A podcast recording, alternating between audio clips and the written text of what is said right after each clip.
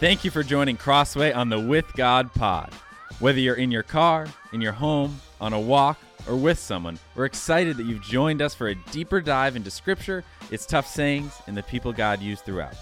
This year, we're going through the whole Bible, tracing the With God journey through the Bible, through the year, through us. And with that, let's dive into today's episode.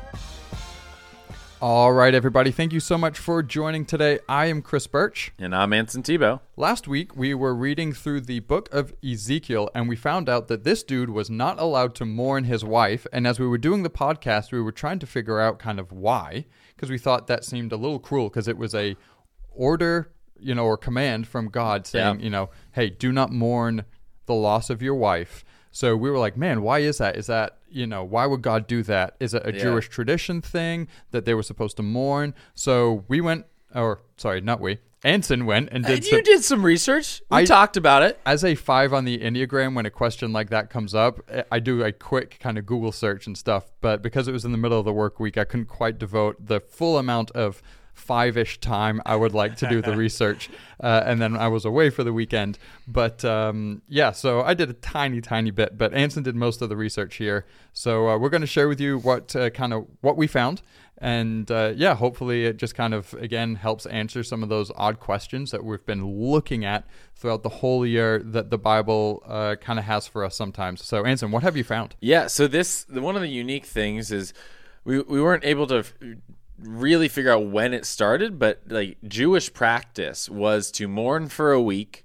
Like you you were like you set aside mourning for a week, and there were things that you would do that week, but really your life would be put on hold for a loss like this, like a losing a spouse. You would mourn for a week. It would be public. People would know you're mourning and then you would sort of ease back in over a month like you'd go back to doing some things but you wouldn't go to a party or you wouldn't listen to live music or you wouldn't do these things that might sort of express and experience joy in a different way than what normal life did so it was let's say this was in this time.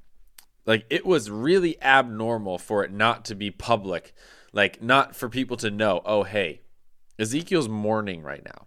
Like he mm-hmm. just lost his wife. He is mourning and he is grieving over this so for god to be like hey you're not allowed to do that is rather shocking and rather precarious in a sense of like Yeah, what yeah. why can i not actually grieve grieve the loss of my wife and what ends up happening, like much of the book of Ezekiel, there's there's a lot of things that are grieving. There's there's a lot of things that are he he has that um, God tells him to do that are odd, um, that are expected to to show judgment for the people of Israel, and that's sort of what this was. God asked him not to grieve because it was a judgment on on Israel, on on the people. There's a couple different thoughts that, that we were able to find on on why this this judgment and why this specific act of not allowed to mourn your wife.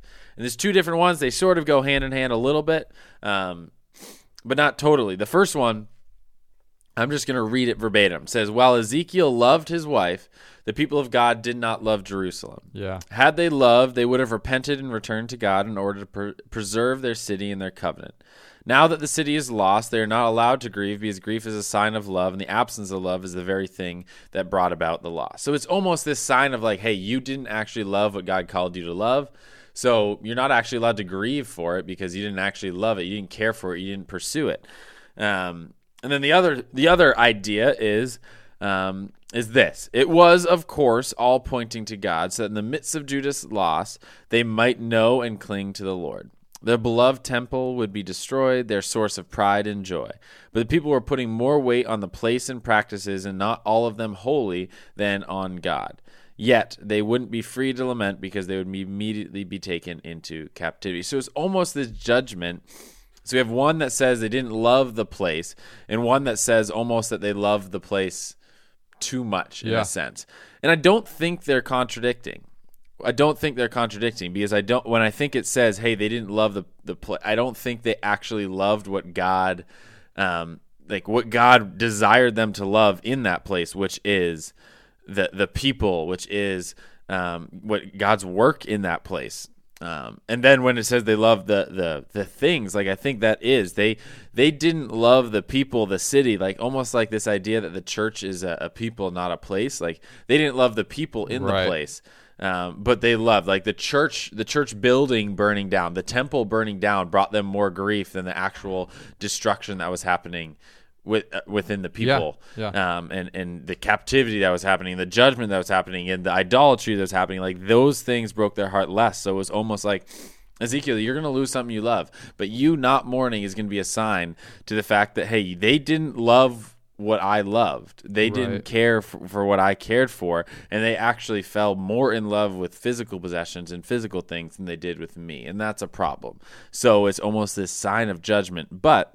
I feel for Ezekiel because like your wife dies and an hour later you're preaching a sermon like I don't, who knows if that's like that's not the actual um actual layout Right, of how it right. happened but like he's not allowed to mourn he's just supposed to Yeah. continue to live on like Yep. I don't know how someone does that Yeah, and the Bible and God does actually not call us to kind of be like emotionless human beings, No. right? He has created us to have emotions, and even Jesus wept, right, um, at the death of his friends. So, um, you know, we shouldn't read Ezekiel and be like, "Oh, this is what we should do when like hard times come and things like that." But we are to press on, you know. Yeah. And, like there are going to be t- things that are tough, and we're going to have to kind of uh, accept. But uh, yeah, this is not a, a verse where it's like it's not you know, telling you, not to mourn the loss of your family Yeah, Like, you- absolutely. you, Or- should yeah. there's healthy mourning Yeah, absolutely. um and this goes back to um, you know where there's scripture that we take. Uh, what is it? Kind of prescriptively. Um, rather than descriptively like you're Yeah. reading something into the text rather than Yeah. allowing the text to dictate exactly. So this is one of those moments where God is telling Ezekiel something very specific, but he might, uh, but God is not telling us this is how we are to live. Yeah. So very interesting. I'm glad that we got to uh, take the week to go do some research, find out some more stuff. Um, in my quick research, there was also like a few paintings that people had done of this as well, which I thought were interesting. Of kind of Ezekiel um, at the the deathbed of his wife as she's in the background, and him trying kind of not to mourn or act like she's not even there. So. Uh, you know, always looking for art in this kind of uh, context is is really fascinating in putting pictures to uh, the stories that we are learning. So, Anson, thank you again so much for uh, doing all the research and the deep dive into this, and we will see you later. see you chris Thank you for joining Crossway on the With God Pod. Make sure to catch all our content on Sundays and during the week. See you next time.